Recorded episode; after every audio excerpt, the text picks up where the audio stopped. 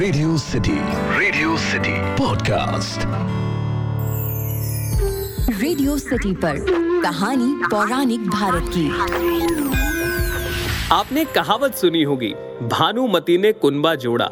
अब सवाल यह है कि ये कहावत आखिर आई कहाँ से? रेडियो सिटी पर मेरा नाम है अखिल और आप सुन रहे हैं कहानी पौराणिक भारत की। एक ऐसा पॉडकास्ट जहाँ मैं आपके लिए रामायण, महाभारत, पुराण, लोकगीत लोक कथाओं से ऐसी कहानियाँ लेकर आता हूँ जिनके बारे में ज़्यादातर लोग नहीं जानते। और आज की कहानी भी कुछ लोकगीत लोक कथाओं से ही निकल कर आई है। दुर्योधन की पत्नी का नाम भानुमति था। भानुमति के कारण ही ये मुहावरा बना कि कहीं की ईट, कहीं का रोड़ा, भानुमति ने कुनबा जोड़ा। भानुमति कंबोज के राजा चंद्रवर्मा की पुत्री थी। भानुमति बहुत ही सुंदर, आकर्षक, बुद्धिमान और ताकतवर थी। उसकी सुंदरता और शक्ति के किस्से प्रसिद्ध थे। यही कारण था कि भानुमति के स्वयंवर में शिशुपाल, जरासंघ, रुक्मी, वक्र, कर्ण आदि सभी राजाओं के साथ दुर्योधन भी गया था। कहते हैं जब भानुमति हाथ में माला लेकर अपनी दासियों और अंग रक्षकों के साथ दरबार में आई और एक एक करके सभी राजाओं के पास से गुजरी तो वो दुर्योधन के सामने से भी गुजरी। दुर्योधन चाहता था कि भानुमति माला उसे पहना दे, लेकिन ऐसा हुआ ही नहीं। दुर्योधन के सामने से भानुमति आगे बढ़ गई।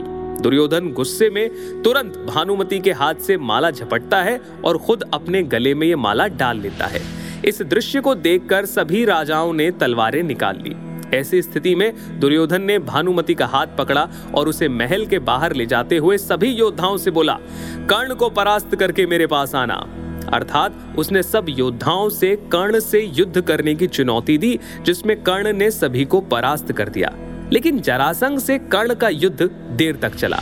जरासंघ ने दुर्योधन की बीवी भानुमति के स्वयंवर में भी भाग लिया और जब दुर्योधन जबरन भानुमति को अपनी पत्नी बनाना चाहता था, तब जरासंघ और कर्ण में 21 दिनों तक युद्ध चला, जिसमें कर्ण जीता और पुरस्कार में जरासंघ ने कर्ण को मालिनी का राज्य दे दिया। ये जरासंघ की पहली हार थी। इस तरह दुर्योधन ने भानुमति के साथ जबरन विवाह किया। भानुमति को हस्तिनापुर ले आने के बाद दुर्योधन ने उसे ये कहकर सही ठहराया कि भीष्म पितामह भी अपने सौतेले भाइयों के लिए अंबा, अंबिका और अंबालिका का हरण करके लाए थे। इसी तर्क से भानुमति भी मान गई और दोनों ने विवाह कर लिया। दोनों के दो संतानें हुई। एक पुत्र लक्ष्मण, जिसे अभिमन्यु ने युद्ध में मार दिया था, और पुत्री लक्ष्मणा, जिसका विवाह कृष्ण और जामवंती के बेटे साम्य के साथ हुआ। दूसरी ओर अभिमन्यु की पत्नी वत्सला बलराम की बेटी थी। बलराम चाहते थे कि वत्सला की शादी दुर्योधन के बेटे लक्ष्मण से हो, लेकिन वत्सला और अभिमन्यु एक दूसरे को प्यार करते थे। अभिमन्यु ने वत्सला को पाने के लिए घटोत्कच की मदद ली। घटोत्कच ने लक्ष्मण को इतना डराया कि उसने कसम खा ली कि वो पूरी ज़िंदगी शादी नहीं करेगा। इसी कारण से ये कहावत बनी, भानुमति ने दुर्योधन को पति नहीं चुना, बल्कि दुर्योधन ने ज़बरदस्ती की शादी की। अपने दम पर नहीं, कर्ण के दम पर की।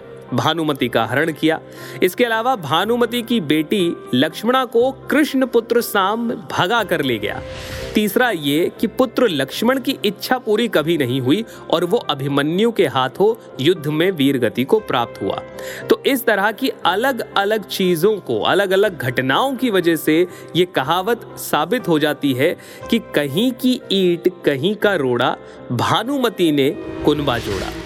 आपको आज का ये पॉडकास्ट कैसा लगा, मुझे ज़रूर बताइए। ईमेल लिखिए podcast at my radio city dot com पर।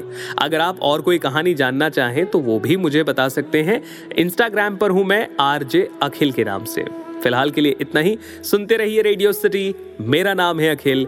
रग रग में दौड़े सिटी रेडियो सिटी पर कहानी पौराणिक भारत की।